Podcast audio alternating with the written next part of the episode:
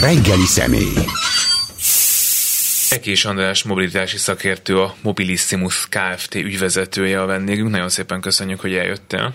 Köszönöm szépen a meghívást. És nagyon jókor, mert hogy gyakorlatilag a közlekedési kérdésekkel van tele az összes újságnak a címlapja most már hetek óta, és mielőtt belemegyünk abba, hogy miben is állapodott meg a főváros és a közlekedési minisztérium itt bérletügyben, arra lennék kíváncsi, hogy neked közlekedési szakértőként az jó érzés, amikor ezzel foglalkozik a politika, mert abban lehet reményeket találni, vagy inkább aggodalommal tölt el? Jó érzés, amikor jól foglalkozik vele a politika, és, és ugyanakkor aggodalommal tört el, hogyha megnézem az utóbbi hetek, vagy akár hónapok, például a tarifákkal kapcsolatos ö, kötélhúzását, fejleményeit, és akkor egy látszólagos eredményét. Azt gondolom, hogy közlekedéshez előszeretettel ért mindenki, és most nagyon a leegyszerűsítés irányába tartanak a folyamatok, legyen minél olcsóbb, legyen minél egyszerűbb, két számot kelljen megtanulni, ennyibe kerül a jegyed, ennyibe kerül a bérleted, és semmi mással ne kelljen foglalkoznod. És ez, ez látszólag nagyon jó, mindenki boldog, kevesebbet fizetünk egy jegyért, bérletért, utazhatunk korlátlanul, és akkor eljött a, eljött a Kánaán. Csak hogyha mögé nézünk, akkor azért ez a történet nem ilyen szép. Akkor nézzünk mögé, hiszen erről beszélsz, hogy aggodalom és látszólagos eredmények. Mik a főbb aggájaid ezzel kapcsolatban? Úgy látom, hogy hogyha valaki közlekedésben árazásról vagy tarifarendszerről beszél, akkor az utóbbi 50 évet nézve két fő irány van. Az egyik, hogy nagyon elbonyolítjuk, 500 féle kedvezménnyel, alanyi jogon járó kedvezménnyel, üzletpolitikai kedvezménnyel, nagyon bonyolult tarifarendszerekkel, e, így indultak el a német közlekedési szövetségek és tarifaközösségek annó, ennek az ős példája az még Hamburgban volt 1965-ben, és akkor amikor bejött jobban a digitalizáció, akkor lehetett választani, hogy valaki akkor na, most kihasználva az IT adta lehetőségeket még jobban szétbonyolítjuk, vagy pedig megpróbálunk egyszerűsíteni. Mind a kettőre volt példa. Bécs például megpróbált egyszerűsíteni, csinált egy olyan tarifarendszert, amit öt éven keresztül dolgozott ki az egyszerűsítés jegyében, és ez, ez ma is érvényes Bécsre és környékére. Van, aki még tovább bonyolította, hogy kis cellákat ö, rakott a településekre, és akkor minden egyes kis cellából a másik cellába nagyon pontosan beárazta, hogy mennyibe kerüljön úgy a jegy, hogy senki ne járjon rosszabbul, és igazságos legyen. Na most ezek a rendszerek azért ma már hosszú távon nem lesznek fenntarthatók, mert tényleg az a jó, hogyha viszonylag egyszerűen és, és következetesen tudjuk használni a közösségi közlekedést árazás szempontjából is. De az ennyire egyszerű megoldás, ami most itt az utóbbi ö, hetekben, órákban született, és a részletei egyáltalán nem ismertek még, azt gondolom, hogy ez már túl sok. Tehát egész egyszerűen ö, olyan sok tízmilliárdos összeg fog kikerülni a, a közösségi közlekedésből, és már kerül ki egy jó ideje országos szinten mióta a Vármegye meg országbérletek léteznek, most még bekerül hozzá a főváros is, hogy egész egyszerűen ezt valakinek vissza kell pótolnia. Sőt, már ezelőtt is sokkal-sokkal több pénzt kellett volna beletenni a fejlesztésekbe és a működésbe, és most már nagyon könnyű lesz ráhúzni, hogy de hát miért vártok, vártok el minőséget, hát nagyon olcsó. És szerintem ez egy nagyon-nagyon hibás üzenet, mert ö, lehet differenciálni ugyan a tarifákat, hogy messzebbről kicsit többet fizes, közelről kevesebbet fizes, most egyébként ez sem érvényesül, de az, hogy hogy nagyon olcsón ne várj el minőséget, ez ugye általában a kereskedelemben, gazdaságban, vagy a bárhol, ahol a kereslet meg a kínálat valamilyen módon találkozik, ott ez nem jó. Tehát én nem szeretném csak a, nem mondom milyen cég gazdaságos termékeit vásárolni, hanem lehet adott esetben egy normál vagy egy prémium terméket is megvásárolni, de nem fogok tudni, mert nem, vagy nem lesz helyem a vonaton, vagy, ö, vagy egész egyszerűen ö, olyan pályán fog közlekedni, ahol időben nem versenyképes, és én ebből nem lát, én, ezt egy lefelé tartó spirálnak gondolom most, független attól, hogy nagyon népszerű, mert olcsóbb lesz. Az, hogy veszek egy bérletet, és azzal Budapest és Pest megye, hogyha meg egy kicsit nagyobb és drágább bérletet veszek, ami még mindig nagyon olcsó egyébként, akkor az egész országban tulajdonképpen a kis települések kivételével tudok utazni, azért az így első meg azt hiszem második látásra is elég jónak tűnik, tehát most anyagi értelemben, meg egyszerűsítés értelemben ez egy nagyon jó ajánlatnak tűnik, amit az utazó közönség kap, pláne hogyha diák, mert akkor gyakorlatilag ingyen keresztül utazza az egész országot, és valószínűleg sokan tudnának amellett érvelni, hogy ez jó így, hiszen közlekedni muszáj, ez egy közszolgáltatás, ne kelljen érte jelentős összegeket fizetni, oldja meg máshonnan a politika, hogy legyen erre forrás, és legyen jó. A világ viszont nekem legalábbis, amikor járkálok néha, néha uh, nyugat felé, ott azért én azt látom, hogy nem olcsó a közösségi közlekedés. Ebben is most nagyon nagy trendfordulók vannak egyébként Nyugat-Európában is. Nekem évtizedek óta megvan az a kritikám, hogy nem jó az a hazai közösségi közlekedésben, hogy azt szerint kell fizetnem, hogy ki a szolgáltatás megrendelője, kéke az a busz, vagy sárga az a busz, vaskeréken vagy gumikeréken gurul. Na most ez sikerült alapvetően megoldani, legalábbis a, a, az országos közösség közlekedés meg a fővárosi esetén, mert keresztben mindenki mindent elfogad, így végre nem kell nézni, ez szuper. Az is nagyon jó, hogy, hogy kevesebből ö, fogok tudni utazni. Nyugat-Európában nagyjából ö, az a trend indult el, és ezt talán a klimatiket indította el 2021-ben, hogy 1095 euróért, ö, tehát ez körülbelül 400 ezer forint, annyiért tudok egy éven keresztül Ausztriában mindenen utazni. De úgy mindenen, hogy ebben a, a, a Bécsi villamos, meg a nem tudom, a, a, az Innsbruckot Foralbergel összekötő vasút benne van, meg még egy csomó extra fogaskerekű és egyébek, bármire felszállhatok. Ezt nagyon sokan veszik, egyre többen veszik, meg ennek a regionális változatai, tehát ez egyfajta országbérlet, csak éves szinten ö, vásárolják az emberek ez például előidézte azt, hogy nem annyira nagyon-nagyon olcsó, mert ez ugye napi 3 eurónak felel meg, és az alapja a bécsi bérlet volt, mert nagyon régóta napi 1 eurós áron váltható, hogyha valaki éves bérletet vásárol. Viszont mondjuk előidézte azt, hogy hirtelen nagyon sokan lettek a vonatokon, és kapacitás oldalról problémák álltak elő. Az ÖBB, az osztrák vasút ezt próbálta ellensúlyozni, egyre több új járművet vásárol, ezeket forgalomba állítja, de azért ő is küzd a jármű hiányjal, a járművezető hiányjal, és nagyon komoly tömegjelenetek alakulnak ki, és mondjuk Bécsből a első tartományi székhely Zangpölten felé utazók ellepik a Railjet és egyéb vonatokat, utána Linz meg Salzburg felé már bőven van hely, viszont aki messzebbre utazik, csomószor nem talál helyet az ingázók miatt. És ez részben a klimatiketnek köszönhető, de nagyjából ez azért ö, koordinált, és mindenki boldog, mert kifizetik a olcsó bérletből adódó veszteséget nagyon alaposan kidolgozott modell alapján a tartományoknak, a tartományok pedig szépen kifizetik a szolgáltatóknak, vagy az állam az államvasútnak. Tehát megvan mögötte a modell.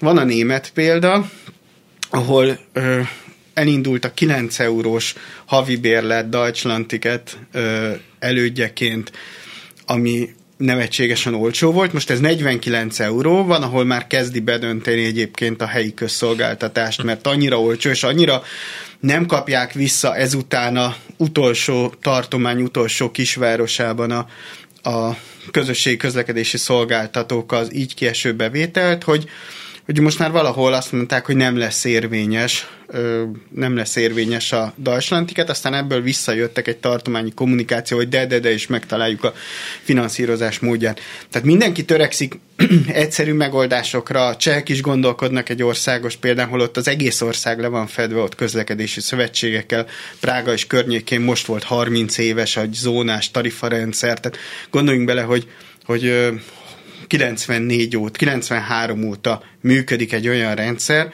amely itthon soha nem tudott igazán elindulni, és most egy ilyen huszárvágással, ezzel a nagyon egyszerű megoldással valószínűleg akkor nem is lesz egy érdemi regionális tarifa közösség és közlekedési szövetség. Szóval, hogy, hogy mozognak ezek a trendek, de, de ennyire egyszerű megoldást nem, nem láttam, mint ami most itt született. De azért lehetne egy ilyen modellt bevezetni, mint akár Ausztriában, vagy ahhoz azért több pénz kéne kormányzati szinten, de meg, vagy megoldható, kigazdálkodható lenne?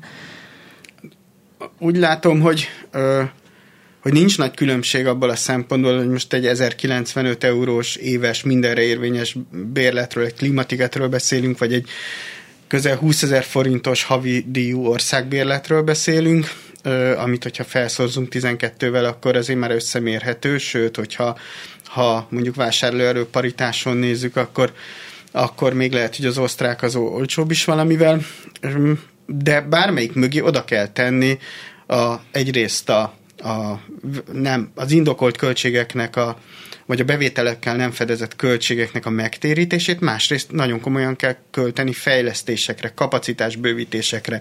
Nekem ez a félelmem egyébként, kérdezted a, vagy kérdeztétek az aggodalmom. Az egyik az az, hogy, hogy most már még kevésbé lesz ö, ö, elvárható mondjuk az utas részéről, aki nagyon olcsón utazik, hogy de hát késett egy órát. Hát késett, hát nézd meg, 40 éves vonat, 60 éves pályán, 100 éves biztosító berendezés mellett, mint nyugati pályaudvaron, hát persze, hogy késik. Vagy, szóval na, most ezt sarkítom szándékosan, de ugye nem kell bemutatni azt, hogy milyen késések tudnak lenni, meg milyen állapotban van mondjuk Budapesten és környékén a, a vasúti infrastruktúra, vagy a mellékvonalak, az egy, az egy ön, önmagában sok órás beszélgetés lenne. Most már gyakorlatilag nem lesz meg a legitimációja, ebbe még több pénzt toljanak bele, hogy fejleszteni kell. Már pedig megjelenhet több utas, őket valahogy el kell szállítani. Lesz egy csomó úgynevezett felesleges utazás, ami furcsán hangzik talán, de hogy ja, ha ilyen olcsó, akkor mondjuk elmegyek ide vagy oda vagy amoda. Egyébként a Covid alatt után a Deutschland ez volt a célja, hogy kicsit felpesdítse a regionális utazást, aztán ez, ez úgy maradt. És hogyha nem teszik bele ezt a többletforrást, akkor szerintem ez a lefelé tartó spirál, hogy még kevesebb hadra fogható járműve lesz a MÁV startnak, még nagyobbak lesznek a késések, ö, már nem csak három évszerelvény fogja elérni a 60 éves kort, hanem, hanem még több. Szóval hogy ebben én nem látom a kiutat. Minden EU ország most rendelkezik vasúti jármű ö, fejlesztési projektekkel. Tehát van leadott megrendelése, nem egy, és nem kettő, és nem három darab mozdonyra, meg mondjuk két villamosra. Magyarország az egyetlen, ahol vasúti járműre tudtommal nincsen. És ez nem olyan, hogy bemegyek a boltba, és akkor kérek szépen 20 deka mozdonyt, és 25 deka lett maradhat, hanem abszolút egy sok éves procedúra, egy 4-5-6 éves folyamat, hogyha én most eldöntöm, és megvan rá finanszírozás, akkor onnantól, mire lesz egy, egy kész járművem, és használhatom, az körülbelül ilyen időtáv. Pedig azokból a gyönyörű emeletes vonatokból, amik itt néha járnak, még bőven elférne elég sok Magyarországon. Azt én nagyon szeretem.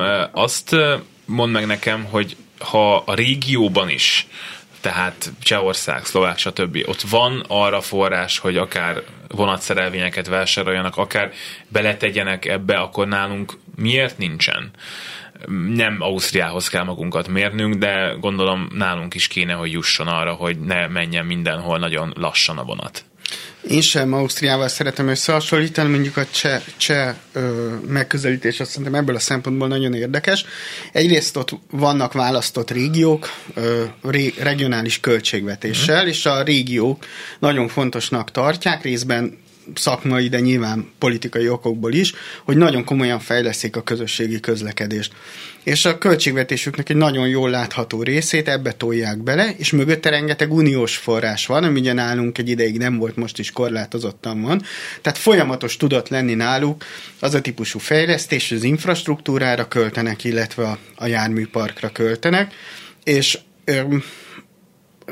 nálunk voltak ilyen elkezdett tenderek, tehát voltak nemzetközi forgalomra alkalmas, mondjuk kicsit a Railjethez hasonló szerelmények beszerzése, új mozdonyok, mindenféle hévekre is volt, de ezek mind különböző időpontban, különböző ö, okok miatt elakadtak. És most ezek nincsenek. Ráadásul a, a Csehvasút az utóbbi 20 évben én azt gondolom, hogy Európa egyik legjobb fejlesztési dinamikáját hozta össze, és erre egyébként nagyon büszkék. Igaz ez az applikációjukra, igaz ez az infrastruktúrára, a járművekre. Fölvásárolták például, és ez, nem a, ez a nem a legkomolyabb beszerzésük, fölvásárolták az osztrák vasút részéről már nem használt intercity kocsikat, amelyek ott még nagyon jó minőséget képviseltek, akkor és most meg az osztrák vasútnak ez hiányzik, hiszen egyre több utas lett, és ő meg kénytelen Svájcból bérelni. Most tehát vannak ilyen érdekes ö, folyamatok a, a közlekedés berkeiben.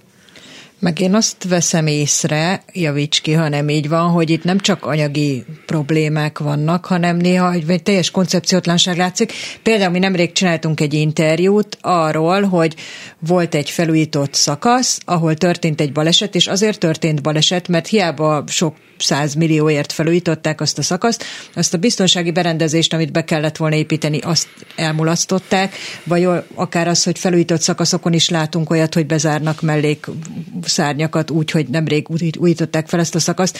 Tehát, hogy itt kéne valami koherensebb koncepció is, nem? Túl azon, hogy anyagi forrásra lenne szükség.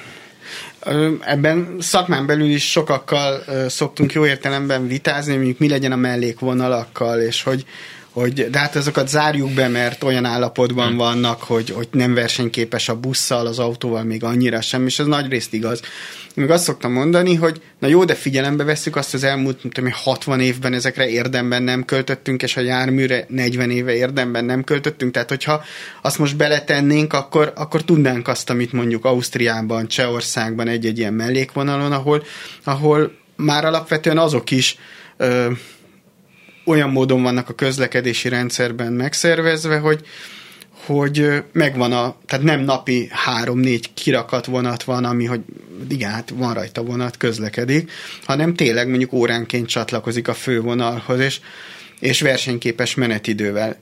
Nem nagyon van ebben hosszú távon kiszámítható és finanszírozható koncepció. Ugye Budapest környékére volt a budapesti a, a, a BAFSA, az agglomerációs vasúti stratégia, ami tele volt például a legszűkebb keresztmetszetek, a Budapesten belüli infrastruktúra, a fejpályaudvarok, a Budapest környéki vasúti szakaszoknak a koncepció mentén történő felújításával, kapacitásbővítésével, hiszen ez egy országos probléma, mert ezek a itt tud a legkevesebb vonat a gyakorlatilag a legrosszabb infrastruktúrán keresztül jutni, és hogyha itt lehetne a kapacitást bővíteni, akkor országosan sokkal jobb szolgáltatást lehetne nyújtani. De ugyanez igaz egy kicsit a tarifára is, ez a koncepcionális megközelítés, hogy most bejöttek ezek a nagyon egyszerű modellek, és ennek a részletszabályozása még nagyon-nagyon hiányzik. És hogyha nem lehet azt tudni, hogy itt ki mennyit fog beletenni, kitől hány tíz milliárd fog hiányozni, akkor, akkor csak első megközelítésre örülünk annak, hogy nagyon-nagyon olcsón lehet vonatozni. És könnyen előállhat az a helyzet, hogy az emberek nem fognak felférni a vonatokra, mert nem lesz több jármű, nem lesznek hosszabbak a szerelvények, nem fog egy óra alatt több vonat átjutni mondjuk Kőbánya Kispest és a nyugati pályaudvar között, és egész egyszerűen az lesz, hogy aki viszont eddig fizetni akart érte, fizetett érte mondjuk egy magasabb összeget, és elvárta azt, hogy, hogy ne egymás szájában álljanak az emberek, ő lehet, hogy visszaül az autóba. És ez egy nagyon rossz nagyon rossz következmény lehet, és nem látom, hogy kapacitás oldalról, meg egyáltalán szándék oldalról ezt rövid távon hogy lehet kezelni. És azt sem látom, hogyha mondjuk beharangoz ö, a minisztériumi oldal, a fővárosi oldal ö, egy ilyen ö, nagyon-nagyon olcsó, közösség, nagyon olcsó és nagyon egyszerű közösségi közlekedési tarifakínálatot, akkor mi történik a másik oldalon? Tehát hol van az a pillanat, amikor valaki azt mondja, hogy jó, és akkor elkezdünk újra gondolkodni, vagy végre megcsináljuk mondjuk a fővárosi behajtási díjat, vagy egy ö, alacsony kibocsátású zónát, nevezett low emission zone Budapestre, vagy a város térségre, hogy 2026-tól, 27-től, 28-tól majd ilyen, olyan, amolyan dízel és benzines autóval nem hajthatsz be, ilyen és olyan ö, dízel tehergépjárművekkel. Bizonyos zónán belül már nem lehet bejutni, nem úgy, hogy én ezt most bevezetem, és márciustól érvényes lesz, mert a vonatjegyeknél ezt meg, meg a BKK díjtermékeinél meg lehet csinálni, bár nem egészséges, de mondjuk egy, egy autós, vagy a egyéni közlekedésre vonatkozóan nem lehet megcsinálni, de hogy kiszámítható legyen.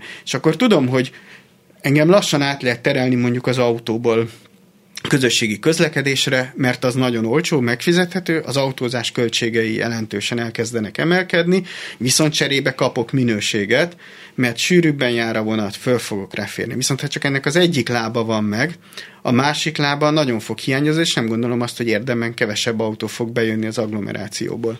Már pedig ez a fő gond. Igen, ezt akartam pont felvetni, hogy erről beszélünk gyakorlatilag nem tudom, tíz éve, de mióta én ezt csinálom, Jóval több. szinte biztos, hogy nagyon sok az autó, és hogy akkor nem lesz nagyon sok az autó, hogyha az agglomerációból tisztességesen be lehet jönni a fővárosba, és oda vissza lehet menni versenyképes megoldásokkal. És most nekem úgy tűnik, hogy erre azt a választ sikerült adni, hogy nem nagyon tudunk versenyképes megoldást adni, de legyen akkor olcsóbb. És akkor dönts te úgy taksonyból, hogy eddig meg kellett volna venned a Pest megyeit, meg a Budapest bérletet, az együtt a kettő, az már 18 ezer vagy 19 ezer forint majdnem. Most viszont ezt az egészet odaadjuk neked 9 ezer forintért, akkor légy szíves hajdóton az autódat, úgyis drágul a benzin. A kérdés az, hogy ez meg fog-e történni, és hogyha ő ott valóban, amit mondasz, azzal szembesül az autó boldog lerakása után, hogy borzalmasan érzi magát a, a héven, vagy a vonaton, akkor utána visszaül az autóba. És pont a taksonyt mondtad, nekem a déli agglomeráció az mindig egy ilyen, ilyen izgalmas téma, mert onnan egyrészt nem lehet bejutni autóval sem, tehát egy köldön zsinórokon lognak. Másrészt évek óta, és még nagyon sok évig vonat se lesz, ugye a, a Budapest-Belgrád építése miatt, de mondjuk, ha picit észak-keletebbre megyünk, akkor mondjuk nézzük meg, hogy Ceglédről valaki eddig 70 kilométert vonatozott, és mondjuk vett Budapest bérletet, tehát most gyors, nem tudom, lehet egy 60 vagy egy 50 kilométeres vasúti bérletet vett, ami most nem emlékszem már a Vármegye bérlet előtti árakra, de szerintem egy 60 ezer forint biztos volt havonta. Jó esetben a munkáltatója jogszabály alapján ennek kifizette a 86%-át, tehát az illetőnek 14%-ot kellett kifizetni, megvett még egy Budapest bérletet, ami helyi közlekedés, és, és nem kap utána költségtérítést. A Vármegye bérlet bevezetésével a 60 ezeres költsége leesett 9450-re, az, ezt az összeget szintén 86%-ban a munkáltatója fizette ki ugyanennek az embernek, 14%-át ő maga. Tehát a munkáltató nagyon jól járt a Vármegye bérlettel, a, az utas is jól járt, csak ő a 14%-nyi részre kapta meg ezt a nagyon nagy kedvezményt. Na most még hozzácsapjuk az egész fővárost, ami ö, számára akkor ingyen lesz, mert ugyanúgy a 9450-et fizeti ki, és megkapja a 86%-át. Hogyha valaki Budapesten belül utazik, akkor és erre én senkitől nem kaptam az elmúlt napokban választ, hogy ha a Vármegye bérlet, meg az ország bérlet egy helyközi úgynevezett díjtermék, tehát egy helyközi bérlet, akkor én Budapesten belül miért ne számolhatnám el a Vármegye bérletemet, és akkor ugyanannyira utazom egy hónapban, mint mondjuk a Ceglédi, vagy a Szobról, vagy a Székesfehérvárról érkező ö, ingázó. A másik megközelítés azt mondja, hogy nem, nem, nem, hát a lakótelepülésemnek, meg a munkahelyemnek nem, a, a, hogyha ugyanazon a településen van, akkor a helyi közösség közlekedés nem elszámolható. Egyébként ez egy, ez egy nagyon nagy hiba, szintén évtizedek óta a rendszerben, tehát szerintem ez azonnal hozzá kéne nyúlni, és, és a, a helyi közlekedést is a ö, elszámolható ö, költségek ö, közé tenni. És e, e, ezek azért nagyon ez, ez hirtelen ez a nagyon-nagyon olcsó utazás, ez biztos, hogy meg fog mozgatni embereket, hogy átüljenek az autóból. Kérdés az, hogy mondjuk le tudja tenni egy P pluszerben, vagy felfér egy vonatra vagy talál-e mondjuk a lakótelepülésén egy olyan ö, sűrű buszközlekedést, ami őt mindig kiviszi a hévhez, a vonathoz, és akkor P plusz sem kell használnia, vagy van-e olyan kerékpáros infrastruktúra, ahol ő szépen biztonságban ki tud biciklizni a vasútállomásra, ott le tudja tenni, sőt, délután ott lesz még a biciklie, és azzal haza tud menni. Ezek, mi nagyon sok ilyen előkészítő tanulmányt kész, csináltunk az elmúlt években. P pluszer parkolásra, agglomerációs tarifarendszerre, nem erre, hanem egy, azért ennél egy, egy kicsit részletesebbre, és, és mindenhol azt láttuk, hogy ezek 5-8-10 éves előkészítési folyamatok, hogyha igazán jól akarjuk csinálni. Tehát én csak arra hívom fel a figyelmet, hogy ezzel ez az egész problémakör nincs megoldva, látszólag nagyon jó, rövid távon biztos, hogy sokan örülnek, hogy olcsóbb lesz a közlekedés, de valójában ez nagyon-nagyon drága lesz így. Meg itt is én hiányolom igazából a szándékot, tehát hogy most a P plusz parkolókról beszélünk, én az látszik, azon kívül, hogy kevés van, hogy ezek nagy legtöbbször fizetősek, méghozzá pont ugyanúgy fizetősek, mint a környék összes parkolója, tehát most már azért ilyen óránként akár 6-700 forintról beszélünk, azért nem jön be senki oda, hogy ott hagyja a kocsiját 6-700 forintért, mert akkor már inkább bemegy teljesen illetve hát tényleg arról van szó, hogy nincs elég, és ahhoz, hogy legyen elég, ahhoz, amit azért, mint mondtál, sok éves előkészítés kéne. Én nem látom, hogy erre lenne bármiféle koncepció. Budapest és az agglomeráció kapcsán ebben megdőlt egy, egy szakmai teóriánk most itt tegnap előtt, vagy, vagy hétfőn, azt mondtuk, hogy milyen egészségtelen ez a helyzet, hogy valaki azért autózik az agglomerációból az első budapesti P pluszerig, hogy ne kelljen a külső szakaszra már bérletet vennie, és ezért vannak részben tele a városhatár környékén már, ahol van P pluszer parkoló, ez így is volt. Most ugye már a, a, a Vármegye bérlet ez budapesti felhasználó, kell, felhasználó miért ez már nem lesz így, viszont de még kapacitás oldalról, meg kínálati oldalról, hogy milyen gyakran jár az a vonat, amire én kint a településemen föl tudok szállni, attól ez a része még marad. Itt, mikor a P plusz kapcsán készítettünk egy, egy nagy aglós stratégiát jó pár évvel ezelőtt, akkor még Covid előtt fölmértük az összes Budapest környéki, tehát teljes elővárosi vasúti és héves területen az összes parkolót, és nem csak azt, amin kim volt a tábla, hogy P pluszer, meg ott volt a sorompó, meg az őr, meg a kamera, hanem azt is, ahol mondjuk egy volt tüzéptelepen, a mocsárban, a nem tudom hol parkolnak, de láthatóan ez egy P pluszer igény volt. Sok tízezres ö, foglaltságról beszéltünk, és egyébként voltak helyek, ahol, ahol egész egyszerűen nem álltak, vagy alig álltak, pedig voltak nagyon nagy parkolók. És hol voltak ezek a helyek? Ott, ahol óránként ment a vasút, mint a Lajos Mizsai vonal mellett, a Veresegyházi vonal mellett, ahol Uh, ahol kis túlzással le lehet futni a vonatot, mert olyan nagyon lassan megy. Persze, hogy nem akarok nem akarok onnan még mondjuk másfél órát vagy egy órát vonatozni Kőbánya Kispestig vagy a nyugati pályaudvarig, Viszont nem is csodaszer a P pluszer, mert hogyha nagyon nagy parkolókat építenek, akkor már nagyon sokat kell gyalogolni, vagy nagyon drága lesz, mert lefelé, fölfelé kell építeni, és tényleg az a jó, hogyha lokálisan ezek ki vannak építve, de de nem szabad ezt egy olyan nagyon kapacitív megoldásnak gondolni, hogy a P pluszer az majd, az majd néhány százaléknál több bejáró autónak a problémáját kezelni fogja, egyáltalán nem. Tehát itt, itt ezek, ez inkább egy ilyen szépség tapaszt, hogy jó, ha van, meg helyben legyen egy jó megoldás, de nem ez fogja megoldani az agglomerációs ö, közlekedés problémáit. Olyannyira nem, hogy ö, so, sokszor szokott vita lenni az, hogy miért vannak torlódások Budapesten, meg környékén, és hogy ez mennyire... Hát a kerékpársávok miatt nyilván. A kerékpársávok miatt természetesen, és a rengeteg kerékpáros miatt, akik, akik nagyon figyelmetlenek, mint tudjuk. Viszont valójában arról van szó, és ez egy nagyon egyszerű összefüggés, hogy lehet három, most már majdnem 350 ezerrel több regisztrált személyautó Budapesten és Pest megyében 10 év alatt. Ez egy körülbelül ö, olyan növekmény, csak a növekmény, és egy sorba raknánk ezt a többlet autót, akkor Budapesttől Barcelonáig érne a sor. Most ezt, ezt nem lehet se Budapesten, se a környékén elhelyezni, és az az egyetlen szerencsénk, hogy az autók körülbelül 95-96 százaléka áll. Nem a dugóban, hanem parkol. És csak a többi mozog, még csúcsidőben is. Tehát, hogy ö, egész egyszerűen nem az a megoldás, hogy, hogy ö, építünk még hidakat, utakat, felüljárókat, sávokat, alagutakat, mert az, az még több autót fog vonzani, és sajnos sokszor tapasztalom, hogy hogy van, aki még mondjuk ilyen irányba megy, tehát például Bukarestben múlt héten néztem, hogy teleépítették a várost alagutakkal és, és olyan gyorsforgalmú utakkal, amelyek mentén most egész egyszerűen már a belváros megfulladt. És pár évvel ezelőtt építették, és még most is épülnek.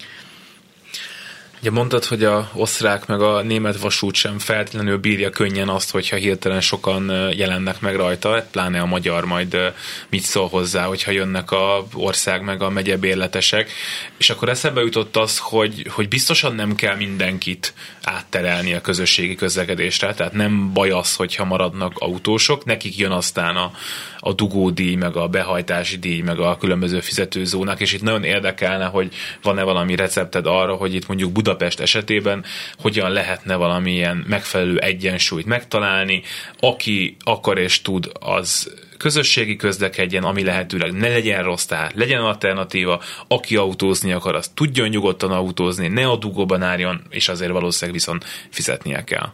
Hát nagyjából most elmondtad, hogyha ha megvan az az egyensúly, hogy mondjuk az autózást a valós költségeihez valós költségein próbáljuk beszámítani, akkor abba biztos nem fér bele, hogy én egy belvárosi kerületben, tisztelet a kivételnek, de évi 2000 forintért kapok egy olyan idézőben cukorkát, hogy hogy én, vagy választási cukorkát szerzett jogot, hogy én annyira tárolhatom akár az erkélyem alatt a legmenőbb belvárosi területen az autómat.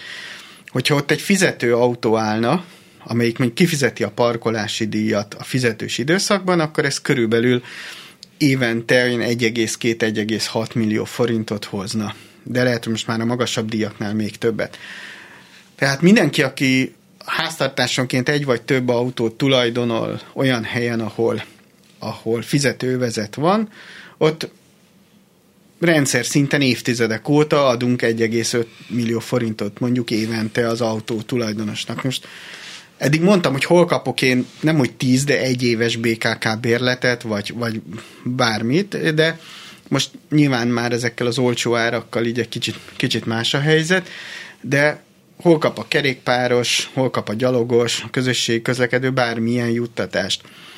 És valójában ezek nagyon értékes közterületek, amelyekről beszélünk, és autókat tárolunk rajta, és valószínűleg picit egyszerű politikai környezetben, vagy várospolitikai környezetben könnyebb ilyen ö, látszólag kedvezőtlen intézkedéseket meghozni, hogy akkor egyrészt sokkal drágább lesz a parkolás, viszont el fogsz férni, másrészt, hogyha te nagyon be akarsz írni a belvárosba, akkor azért akár a torlódások miatt, akár a légszennyezés miatt, vagy ezeknek egy mixe miatt neked fizetned kell.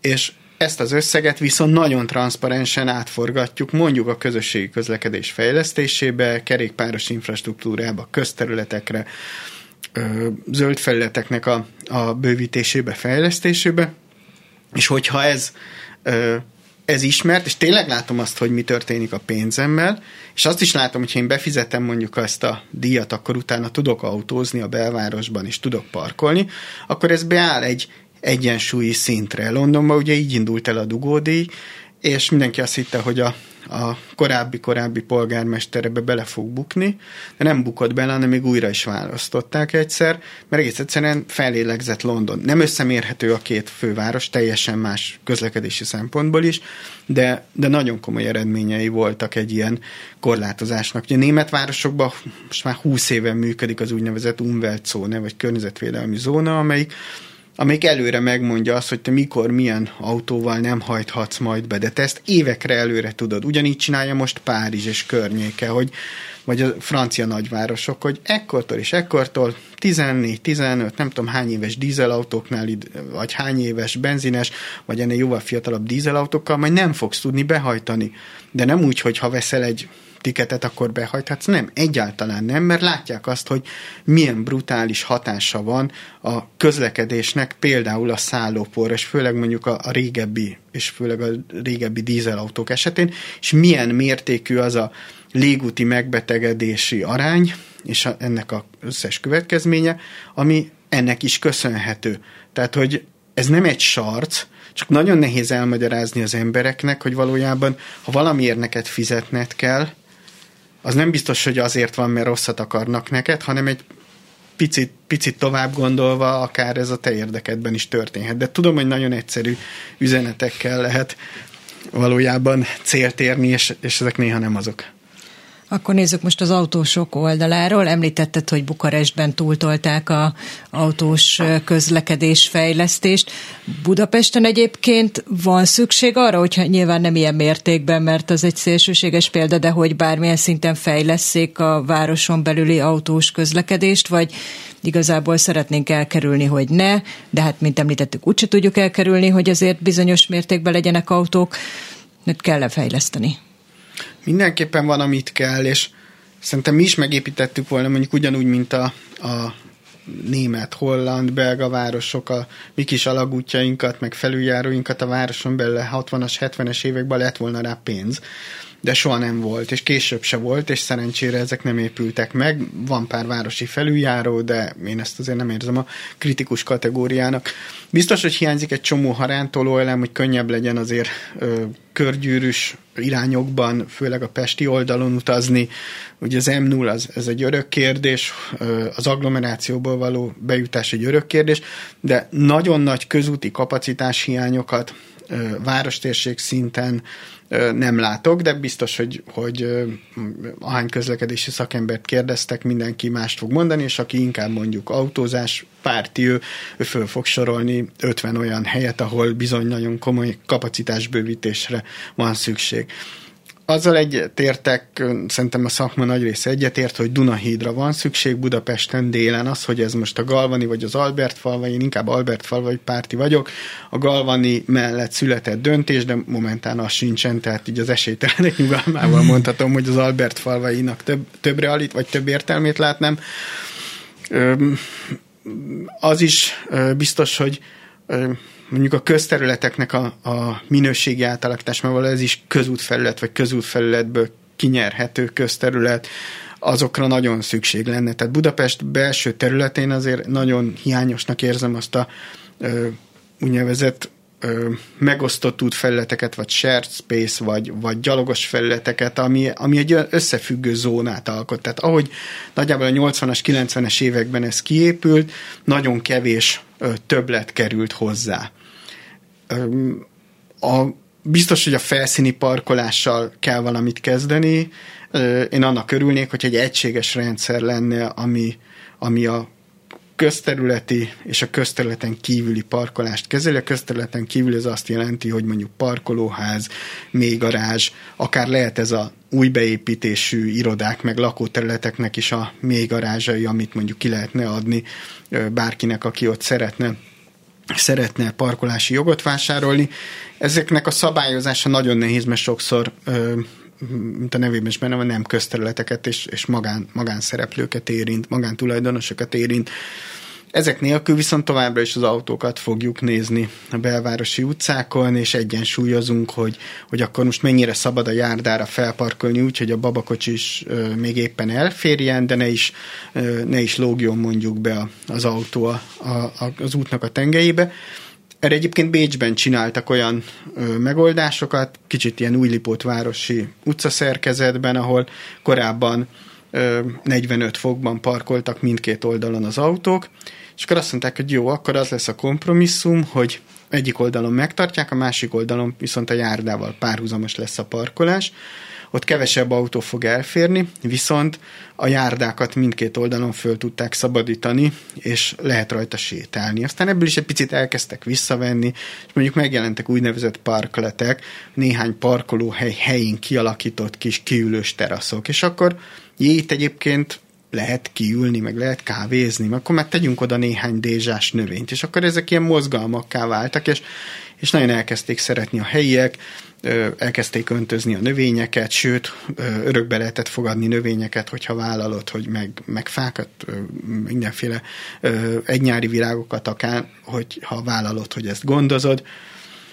És ez, és ez egybeért azzal, hogy Bécsben mondjuk bevezették pont, most lesz két éve, hogy a teljes város egész területe fizetős lett, nem is olcsó.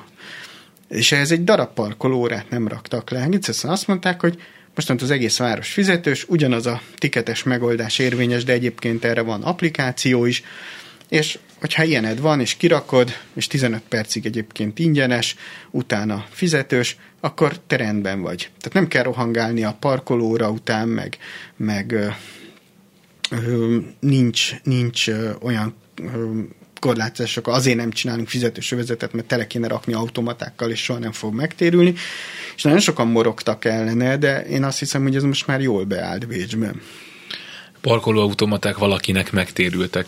Zár, zárójelbe zárva, hogy már röpködnek itt a nemzetközi példák, Budapest ugye egy nagyon különleges város, nagy is, relatíve érdekes az agglomerációval való kapcsolat, hogy van esetleg olyan európai város, ami hasonló struktúrában működik, és ahonnan lehetne könnyen példákat lopkodnia mondjuk akár a fővárosi vezetésnek, és itt a fővárosi vezetésnél is van egy kérdőjel, mert azért a Budapest, ahogy össze van rakva, hogy van egy utca az egyik oldala, egy kerület a másik oldala, a másik kerület a vége, a fővárosé, van ott egy cégnek egy utcasarka, és még az államé is valami, szóval, hogy ezért itt viszonylag nehéz vagyunk döntéseket is hozni, sajnos sokszor, sokszor úgy néz ki. No de honnan lehetne tanulni? Olyan példa nincs, hogy így egy az egybe fogjuk, és akkor ezt kérjük becsomagolva, és holnaptól, holnaptól akkor átvesszük. Sokat lehet tanulni Bécstől, sokat lehet tanulni Prágától. Én nekem most például az új bukaresti parkolási rendszer egy izgalmas dolog, ahol ahol tényleg annyival nőtt az autók száma, mint Budapesten és Pest megyében, Bukarestben is az őt körül, vagy az azt körülvelő Ilfov megyében, csak az az érdekes, hogy ott például a megy az, az kevesebb, mint ki, fele akkora, mint lakosság számban, mint Pest megye, és öt év alatt hozták össze azt a növekedést, amit tíz év alatt. Tehát, hogy Szerintem még mindig nem állunk rosszul egyébként olyan értelemben a motorizáció, hogy szerencsére nincsen túl sok, vagy nincsen ö, olyan járműszám, amit nem lehetnek még kezelni. És ez a bukaresti, bukaresti rendszer szintén a egész fizetővezetre kiterjesztett egy egységes parkolási díjat, és um, és ott vehetsz havi vagy éves matricákat, de a lakosságnak is azt hiszem évi 40 ezer forint, hogyha ott lakik a, a körülbelül 40 ezer, a nem lakosságnak pedig, aki csak parkolni szeretne, és mondjuk egy parkoló bérletet vesz egy adott kerületrészre, vagy ott szektornak kíván, akkor uh, havi 40 ezer forint. Valószínűleg nagyon-nagyon nagy visszatartó ereje nem lesz, de legalább megpróbálták egy kicsit valorizálni, és az értékénél kezelni azt, hogy ezek értékes közterületek. Prágából például a villamos közlekedésnek a fejlesztését tartom az egyik leg, legmenőbb dolognak, de ez is évtizedes múltra tekint vissza. Tehát mikor azt mondjuk, hogy budai fonódó, akkor Prága viszont az egész egy nagy fonódó, ahol 26 vonal talán egy egységes rendszert alkot, és az összes külvárost a belvároson keresztül nagyon sok ágon kötik össze a vonalak, és minden ágon legalább két, három, négy, öt villamos vonal jár összehangolva, és és sikerült azt fölépíteniük, hogy csúcsidőben mindegyik villamos 8 percenként, azon kívül 10 percenként megy, hétvégén 15, és néhány vonal ennek a dupla sűrűségével. És ez, ez azért izgalmas, mert egyrészt kiszámítható, másrészt tényleg, ha megvárod a saját villamosodat, akkor, akkor el tudsz jutni nagyon távoli pontokra is akár, úgyhogy nem kell metróznod, de megvan mellette a metró, tehát azért az viszi a legtöbb embert, és ahogy megcsinálták Prágában a metróval azt, hogy már, épp, már álltak a panelházak, de még nem lakott benne senki, viszont kiment oda a metró, erre gyerekkoromból konkrétan emlékszem. Most ugyanezt megcsinálják a villamos vonalakkal, hogy vannak új beépítésű városrészek, és amikor azok elkezdtek kinőni a földből, akkor, akkor már megépítették, vagy megtervezték hozzá a villamost. Tehát, hogy nem az van, mint mondjuk Káposztás megyer kapcsán, gyertek, kaptok metrót, jó, metrót nem kaptok, de majd kaptok villamost. Kaptok villamost, de az nem megy el a lakótelep tetejéig, pláne nem fog bemenni. És akkor meglett a villamos, akkor majd egyébként lesz metró, és momentán van egy darab villamos, nem tudom, 5-6 percenként, ami, ami a lakótelep szélén végigmegy, a vonat meg ott megy el megállás nélkül. Ö, tehát Prágában a közösség közlekedést valahogy nagyon, nagyon jól tudják menedzselni, úgyhogy egyébként nagyon nagy szembenállás van a Prága városa és a környezete között. De valahogy mégis Prága elég jól tudja fejleszteni és finanszírozni ezeket a, ezeket a beruházásait, és nagyon, nagyon következetesen csinálja. Tehát on, onnan szeretek tanulni. Picibe ugyanez Bruno. Bécs, Bécset mondhatjuk szintén sok szempontból, hogy onnan ugyanez a metró építés, például építettek egy nagyon nagy városrészt, amit sokan szeretnek, sokan nem szeretnek, ez az Asper Zéstát, ami egy régi repülőtérnek a területe volt, és 30 ezer 30 ezer ember fogott lakni, hogyha ez teljesen kiépül, de mire az első lakos ott már megjelent, kiment az U2 metró. Nyilván több pénzből könnyebb finanszírozni, de itt mögött a koncepciót is azért érdemes látni, és annak a következetes betartását. Mindaz, amiről beszéltél az elmúlt mindjárt egy órában, azt be tudod bárkinek mutatni? Van olyan döntéshozó, aki hallgat rád, vagy bármelyik más szakértőre? Van-e bármilyen párbeszéd köztetek? Hogyha megkérdezed azt, hogy ezt mondjuk ö, más városokban be tudjuk-e mutatni, akkor igen, van például most ö, Brassó közösség közlekedésén dolgozunk, és ott mondjuk ezekre a gondolatokra nagyon nyitottak, és, és, és jó látni, hogy egy, egy fantasztikus együttműködésben tudunk tervezni. Szerintem Budapesten is, meg országosan is sokan meghallgatják, és sokan egyébként szerintem ö, akár minisztériumi, akár más tart, akár BKK szinten nagyon hasonlóan gondolkodnak, és látják ezeket a szempontokat, de nagyon nehéz ebből egy nagy egészet összerakni. Tehát szerintem nem azért nem történnek sok esetben a dolgok, mert mondjuk nem látnának ilyen összefüggéseket döntéshozók, hanem annyira át van politizálva a szakmai, és annyira a szakma is, és annyira nehéz ö, nehéz hosszú távú ö, megoldásokat felmutatni, és azt mondja, hogy lehet, hogy ennek még két év múlva semmi eredménye nem lesz, de öt év múlva igen, és tényleg csináljuk, és ha közben át lecserélik B-re, akkor a B is folytatni fogja, mert tudja, hogy ez jó, és ez a cél. És annyi olyan tapasztalat volt, ami ennek pont az ellenkezőjét mutatja, hogy megszüntetem a projektet, elvágom, nem itt lesz, hanem ott, nem vasutat csinálunk, hanem busz, busz se, hanem semmit, hogy igazából szerintem kicsit ilyen, ilyen reményvesztett a szakma, meg sok esetben a, a különböző cégeknél lévő, amúgy nagyon gyakran kiváló kollégák is, hogy persze igazad van, mond csak, nagyon jó lenne, de, és akkor jön egy ilyen 50 pontból álló felsorolás. Csak a reményvesztés fokozására, vagy reményvesztettség fokozására szerintem, meg sokak szerint a budapesti közösségi közlekedés az elég jó, és emellett még olcsó is. E, most az jutott eszembe, hogy ez egy nagyon-nagyon jó étel, egy nagyon jó étteremben, ahol nagyon kedvesek a pincérek, csak a széknek három lába van, és benne van a pakliban, hogy legközelebb már csak kettő lesz, és el fog esni rajta, gondolván mondjuk a busz, buszokra, meg a, meg a villamosokra, hogy neked van-e olyan aggodalmat, hogy ami most történt, ez a megállapodás, meg mindenféle más dolog az oda fog vezetni, hogy itt egy szolgáltatás minőség romlást fogunk látni, nem csak a vasúton, ahogy azt eddig is láttuk, hanem itt, itt a fővárosban is. A budapesti közösség közlekedés tényleg nagyon jó. Tehát ha azt nézzük, hogy milyen sűrűségű a hálózat, mennyit kell gyalogolni egy-egy megállóig, milyen gyakran járnak a buszok, villamosok, akkor ez, ez azért európai szinten nagyon jó, és most már a járműpark is rengeteget javult új trolikkal, új villamosokkal, ugye ezekből még jön 50.